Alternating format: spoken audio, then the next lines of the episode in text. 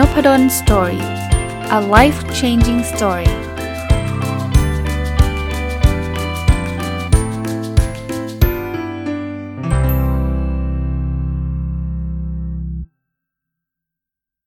สวัสดีครับ ยินดีต้อนรับเข้าสู่นพดล Story Podcast นะครับ แล้วก็วันอาทิตย์นะครับ ยินดีต้อนรับเข้าสู่รายการ Sunday Reflection หรือสะท้อนคิดวันอาทิตย์นะครับ เช่นเคยนะครับ ก็จะมีการอัปเดต Personal OKR ก็คือการตั้งเป้าหมายส่วนบุคคล แล้วก็ การสะท้อนคิดเรื่องราวต่างๆ ในในสัปดาห์หรือ 2 สัปดาห์ที่ผ่านมานะครับ ก็จะมาชวนคุยนะเริ่มต้นจากการอัปเดต Personal OKR กันก่อนนะต้องเรียกว่าสัปดาห์นี้มีอะไรหลายอย่างที่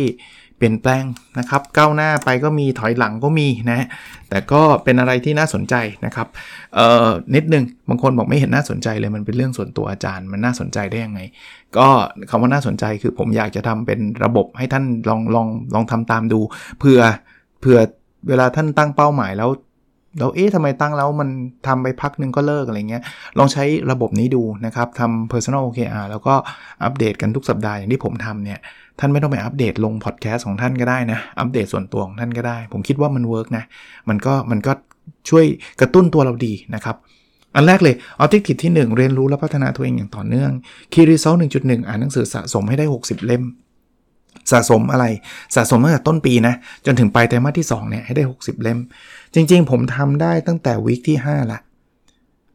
วีคที่5ของไตรมาสที่2นะ สำเร็จไปแล้วแต่ก็ยังอ่านไม่ไม่หยุดนะครับ ตอนนี้ไปแล้ว 71 เล่ม เรียกว่าเกินแบบชิวๆเลยแหละนะครับ หนังสือ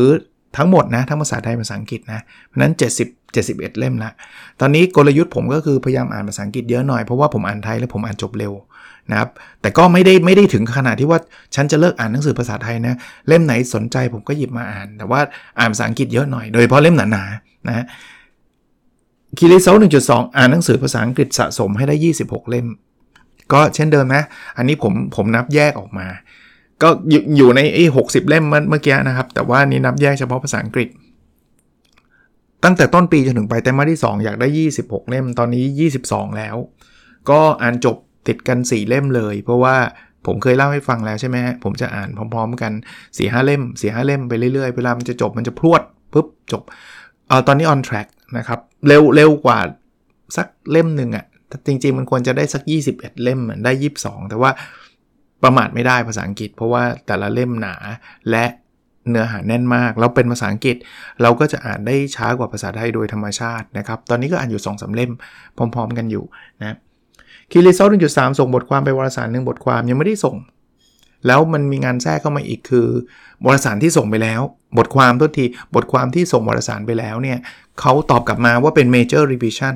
major revision ก็คือให้แก้แก้เยอะด้วย ยังทำใจไม่ได้นะครับ จริงๆ ช่วงนี้ตรวจข้อสอบอยู่ด้วยนะครับ ตรวจเสร็จแล้ววันนี้ออกเกรดไปแล้วเรียบร้อย ก็คงต้องกลับมา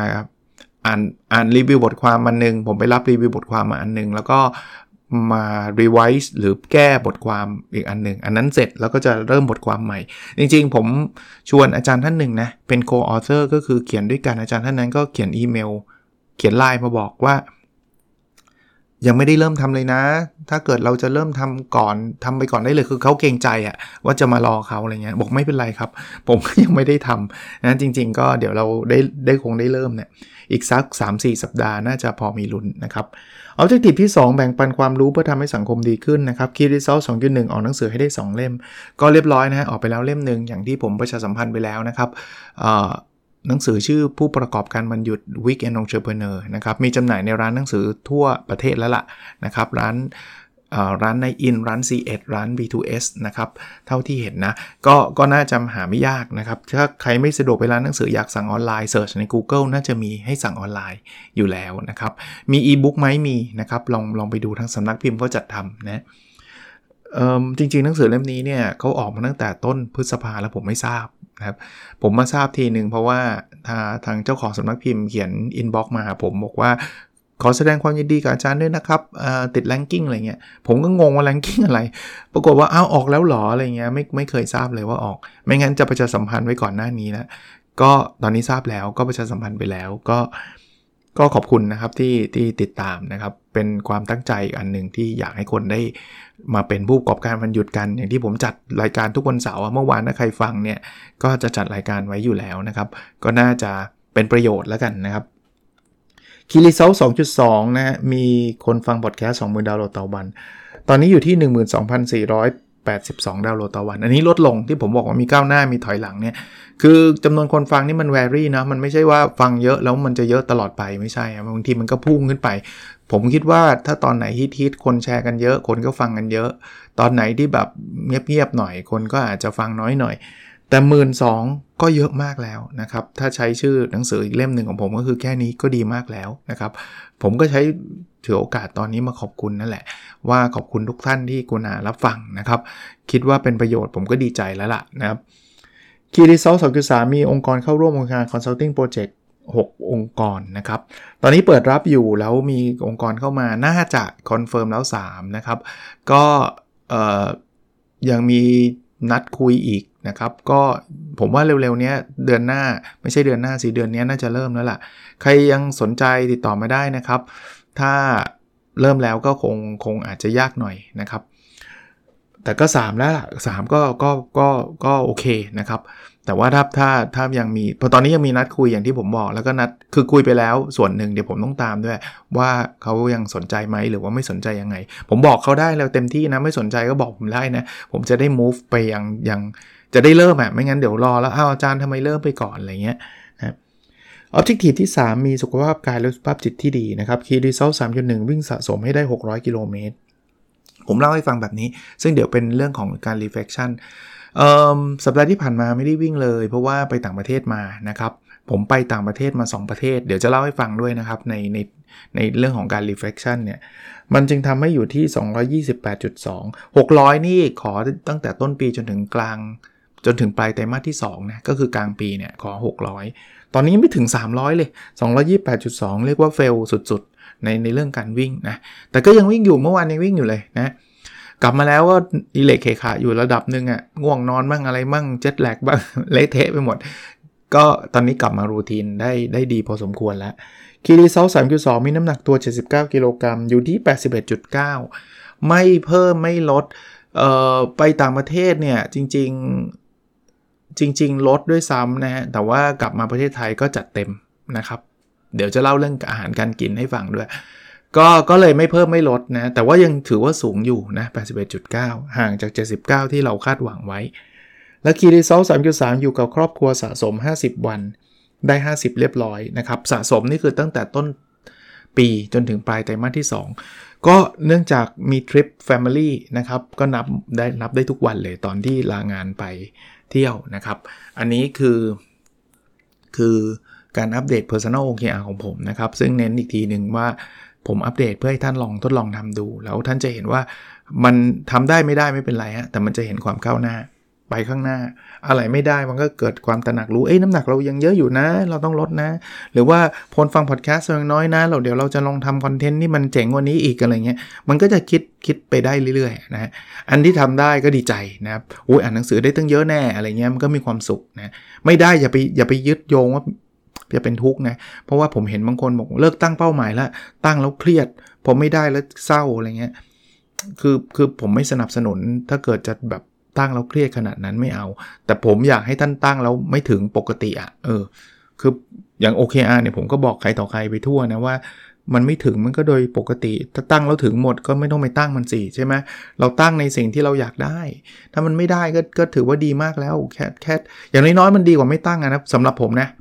แต่ถ้าเกิดใครตั้งเราเครียดมากก็อย่าไปตั้งมันนะอะคราวนี้เรื่องสะท้อนคิดคืออย่างนี้ฮะผมอยากจะเล่าให้ฟังว่าสองสัปดาห์ที่ผ่านมาเนี่ยผมไป 2 ประเทศ แต่วันนี้อาจจะโฟกัสที่ประเทศแรกก่อนนะครับมี 2 วัตถุประสงค์ประเทศแรกเนี่ยคือประเทศสเปน อันนี้ไปทำงานกับประเทศที่ 2 คือประเทศญี่ปุ่นอันนี้ไปเที่ยวนะครับและเป็น 2 ทริปที่ติดกันแบบติดแบบผมไปสเปนมาสัปดาห์หนึ่งกลับมาเสร็จปุ๊บวันรุ่งขึ้นต้องไปญี่ปุ่นเลยทำไมอาจารย์ไม่ไม่เว้นพักบ้างอะไรเงี้ยเพราะว่าผมล็อกล็อกอวันเที่ยวญี่ปุ่นไว้ก่อนเป็น Family Trip นะไปเที่ยวญี่ปุ่นเนี่ยเป็น Family Trip เอาไว้สัปดาห์หน้าจะเล่าเรื่องญี่ปุ่นให้ฟังแต่ว่า สเปนเนี่ยมาแทรกทีหลัง เหตุผลเพราะว่าตอนตอนไปสเปนเนี่ยทางท่านคณะบดีเนี่ยได้บอกว่ามันมีการจัด conference ที่ผมผมเล่าให้ฟังในวันศุกร์ที่ผ่านมาเนี่ยที่ประเทศสเปนเป็นเกี่ยวข้องกับ MBA นะ มี director MBA ทั่วโลกเนี่ยได้มามาประชุมกัน แล้วก็มาแลกเปลี่ยน practice กันเนี่ยท่านคณะบดีก็อยากให้ผมไปไป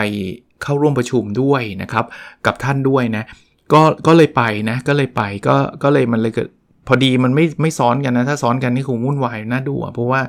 อันนั้นก็จองทริปไว้หมดแล้วนะครับ จองตั๋วจองโรงแรมจองอะไรหมดแล้วนะ เพอมันพอดีเป๊ะก็เลยเอาไปกลับจากสเปนปุ๊บก็ไปญี่ปุ่นเลย แต่วันนี้เนี่ยเรื่องที่อยากจะมาชวนมาเล่าให้ฟังดีกว่านะเป็นสะท้อนคิดก็ในเชิงในเชิงประสบการณ์แล้วกันนะในการไปที่ประเทศสเปน เมืองที่ผมไปเนี่ยคือเมืองที่ชื่อว่าเซบียานะครับ ถ้าใครเป็นแฟนบอลน่าจะคุ้นวันนั้นผมยังโจ๊กเล่นๆเลย ผมเขียนไว้ใน Facebook ว่าแหมเมืองมีทั้งโลก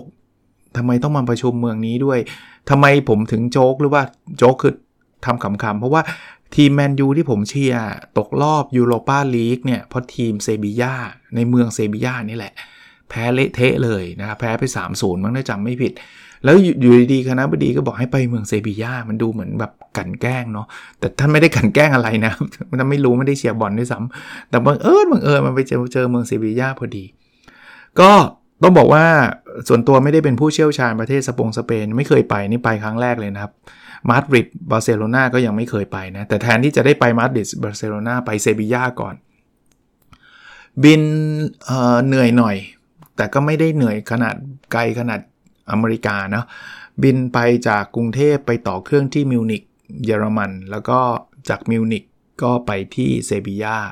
ไปมิวนิกรู้สึกจะ 10 ชั่วโมงมั้ง แต่ไปรอที่มิวนิกเกือบ4-5 ชั่วโมงอะแล้วก็ไปเซบียาอีก 3 ชั่วโมง แปลว่าตั้งแต่เริ่มต้นทริปไปจากสุวรรณภูมิไปถึงเซบียาก็ 18 ชั่วโมงได้ the whole trip นะ ทั้งหมดก็ก็เหนื่อยล้าพอสมควรนะจำได้ว่า ไปถึงที่เซบียาปุ๊บลงเครื่องบินมาปุ๊บโอ้โห อากาศเหมือนเมืองไทยตอนนี้เลยฮะ33 องศาเซลเซียส คือคือเซบียามันเป็นสเปนตอนใต้สุดๆนะครับ เกือบเกือบจะถึงนู่นแล้วแอฟริกาแล้วอะเพราะนั้นเนี่ยมันมีความแห้งแล้งพอพอควรแล้วแดดแรงมาก คือ 33 ตอนผมบินจากกรุงเทพไปตอนนั้น 3637 นะ กรุงเทพจะร้อนชื้น ร้อนร้อนชื้น แต่ที่นั่นมันร้อนแห้ง แดดแรงแรงแบบ แรงแบบรู้สึกผิวดำแน่นอนอะอารมณ์แบบนั้นนะลงไปเมืองไม่ใหญ่ครับเมืองเล็กๆ แล้วผมไปก็ไปที่โรงแรมนะก็จากสนามบินไปโรงแรมก็ไม่นานนะครับ พอไปถึงโรงแรมเสร็จปุ๊บโรงแรมก็ไม่ได้หรูหราอะไรฮะก็ปกติธรรมดาทั่วไปเนี่ยออกมาเดินดูเมืองก็เงียบจังเลย ผมไปถึงวันเสาร์มั้งนะดูเงียบเงียบเงียบแบบไม่เจอคนเนี่ยปรากฏว่าเราเราอาจจะเดินผิด คือโรงแรมผมอยู่ไกลดาวทาวแล้วกัน อยู่ไกลที่เป็น tourist attraction นะเดินประมาณ 30 นาทีเข้าเมืองนะครับแต่ก็ตอนนั้นมั่วซั่วมากไม่รู้อะไรทั้งสิ้น ก็เป็นคนที่ไม่ได้เตรียมตัวอะไรนักหนาไม่ได้แบบว่าโอ้ยฉันจะต้องมาดูตรงนั้นตรงนี้ไม่ไม่ครับ คือมาประชุมก็มาประชุมเอาตรงๆ ก็แต่ว่าไหนๆมาแล้วนะมันเป็นวันเสาร์อาทิตย์ใช่ไหมก็ขอไปสำรวจเมืองซะหน่อย เดินแบบ ไม่มีอะไรเลยมี Google Map อย่างเดียว แล้วก็ไม่รู้ด้วยว่าในเมืองเขาเขามีอะไรตรงไหน แต่ก็อาศัยว่าเสิร์ชเอาเสิร์ชเอาเดินไปเรื่อยๆเรื่อยๆจนกระทั่งเจอเมือง ก็ใจชื้นหน่อย ตอนแรกคิดว่าทั้งเมืองมีแบบนั้นนี่แย่เลยนะ ก็มีมีมีมี tourist attraction หลาย ๆ ที่นะครับ ตรงนั้นผมผมอาจจะไม่ได้เป็นผู้เชี่ยวชาญ แล้วก็คือเอาตรงๆผมก็ไม่รู้นะว่า โบสถ์อันนี้อะไรวังอันนี้ประวัติเป็นยังไงไม่ได้ไม่ได้ศึกษามาอะไรทั้งสิ้นนะครับ แต่สวยสวยมีความแบบมีประติมากรรมแล้วกันนะที่ที่งดงามนะครับแล้วในเมืองก็คนช้อปปิ้งกันเยอะแยะวันเสาร์วันอาทิตย์นะครับ ก็มีคนช้อปปิ้งกันเยอะแยะเอ่อความประทับใจผมนะ ผมว่าคนสเปนพูดภาษาอังกฤษไม่ค่อยเยอะ แต่เข้าใจภาษาอังกฤษได้ได้ดีพอควร ผมรู้ได้ไงเวลาซื้อของ ซื้อของเนี่ยเราเราพูดภาษาอังกฤษไปเขาเขาหยิบของให้เราถูกอะ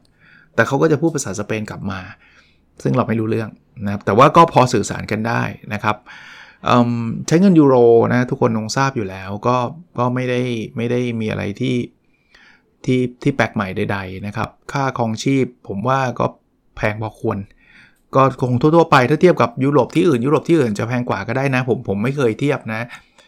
แต่ผมมีความประทับใจอีกอันหนึ่งคืออาหารนะประทับใจไม่ได้แปลว่าชอบนะครับ คือผมไปที่นู่นผมกินอาหารสเปนเยอะนะครับ แต่ไม่รู้จักชื่อสักสักอัน คือคืออย่างที่ผมบอกอาจจะไม่ไม่ใช่ลักษณะของผู้ท่องเที่ยวที่ดีเอ่อคือผมไม่ได้ไปศึกษาแหละว่ามันมาที่นี่ต้องกินอะไร ผมไม่ได้เป็นสายสายกินสายอะไรแบบว่าต้องมาร้านนี้อะไรเงี้ยไม่ไม่เลย แต่ที่ได้กินเยอะเพราะงี้ ผมไป conference นะที่ผมเล่าให้ฟัง 3 วันเนี่ย พอวันเสาร์วันอาทิตย์ วันอาทิตย์เขาจะมี get together นะเขาจะพาแบบไปทัวร์เมืองอะไรเงี้ยก็ไปนะครับ พอเริ่ม conference วันจันทร์เนี่ย ก็กินข้าวกับเขาตลอดอาหารเที่ยงก็เขาก็จัดอาหารเที่ยงก็ไม่ได้มีอะไรหรูหรานะครับ ก็เป็นยืนกินเลยอะ่ะเหมือนบุฟเฟ่แบบยืนกิน ตักกินค็อกเทลอะไรแบบเนี้ยแต่ว่าก็จะเป็นเป็นอาหารที่เป็นสเปนแหละ แต่ว่าเราไม่รู้ว่ามันเรียกว่าอะไรไง กินได้ไหมได้ ถูกปากไหมไม่ไม่ไม่ได้แบบโอ้โหว้าวกรี๊ดจริง ๆ ตอนอยู่เมืองไทยเคยไปกินร้านอาหารสเปนนะรู้สึกชอบเหมือนกันนะ แต่นั้นมันนานกินทีไงอันนี้กินบ่อยๆ เนี่ย ก็เฉยๆ ก็โอเคเอ่อความประทับใจคือมันเค็ม ผมรู้สึกว่าอาหารสเปนเค็ม คือหลายหลายเมนูเลยเค็มนะ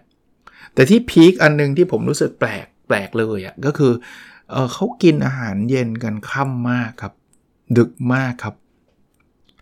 ตอนเห็นตารางแล้วงง คือผมจบ conference ประมาณสัก5โมงประมาณนะ แล้วเขาบอกว่าเดี๋ยวเขาพาไปกินอาหาร เขาจะพาไปที่ร้านอาหาร เชื่อไหม เขาพาผมไปกินตั้งแต่6โมงเลิกห้าทุ่มอะคือคือไม่รู้จะกินอะไรกันนาน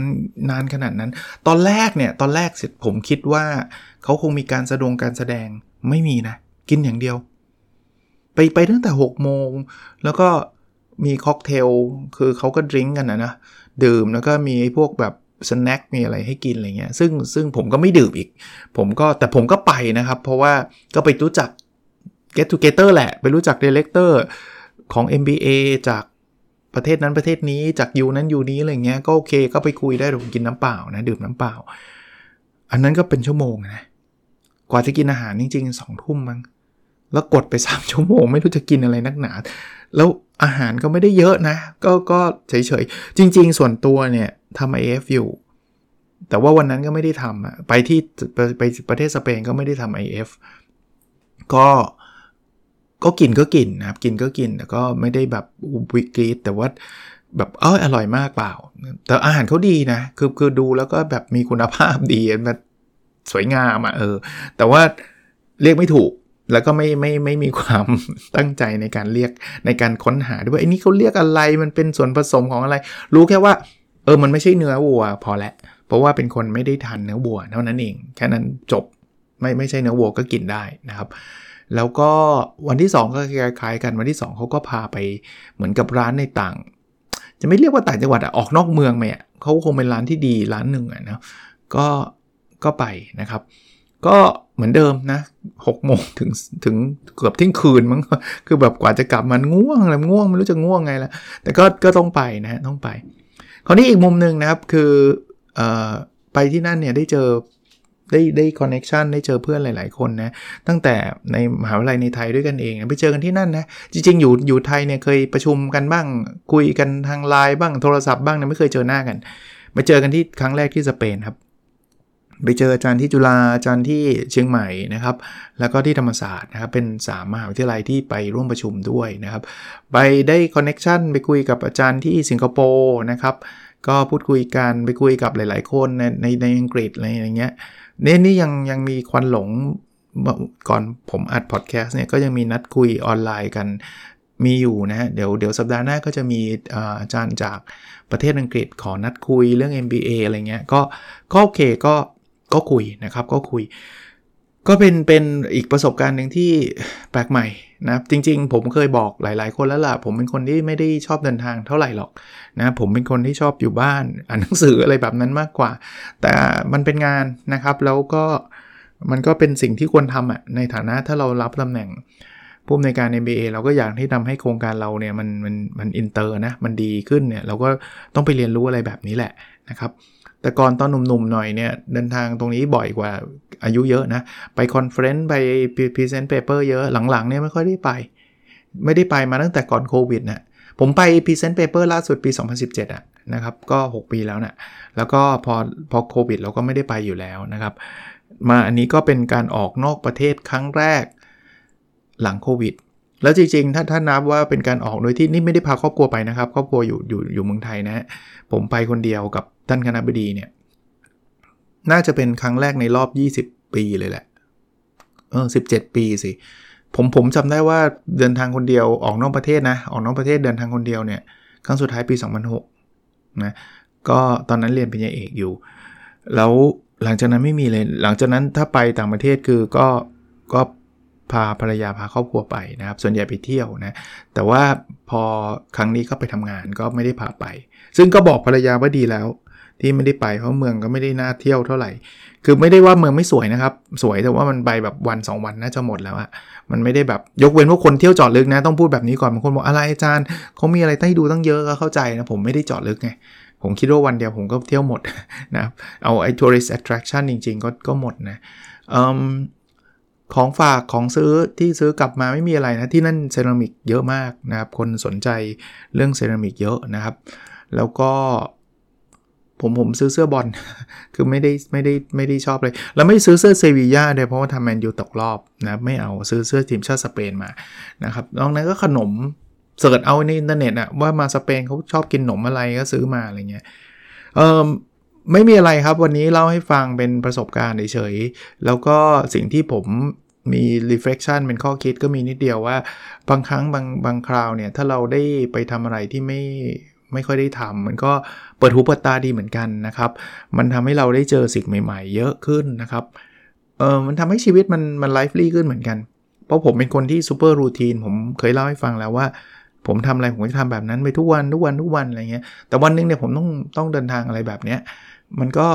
ไม่คุ้นเคย ไม่คุ้นเคย แต่ว่ามันก็แบบเหมือนกระตุ้นสมองอะ่ะเออมันก็ทำให้เราแบบ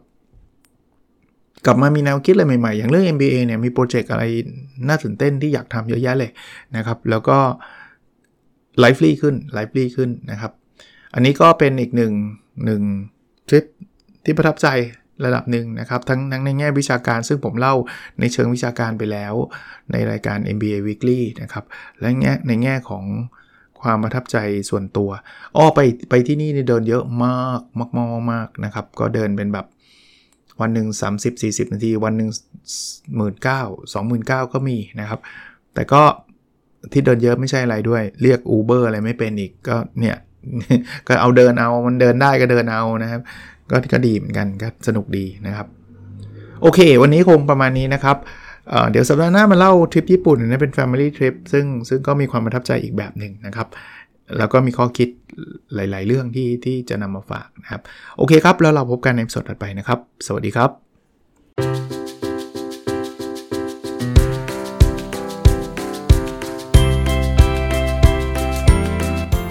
n o p a d o n Story a life changing story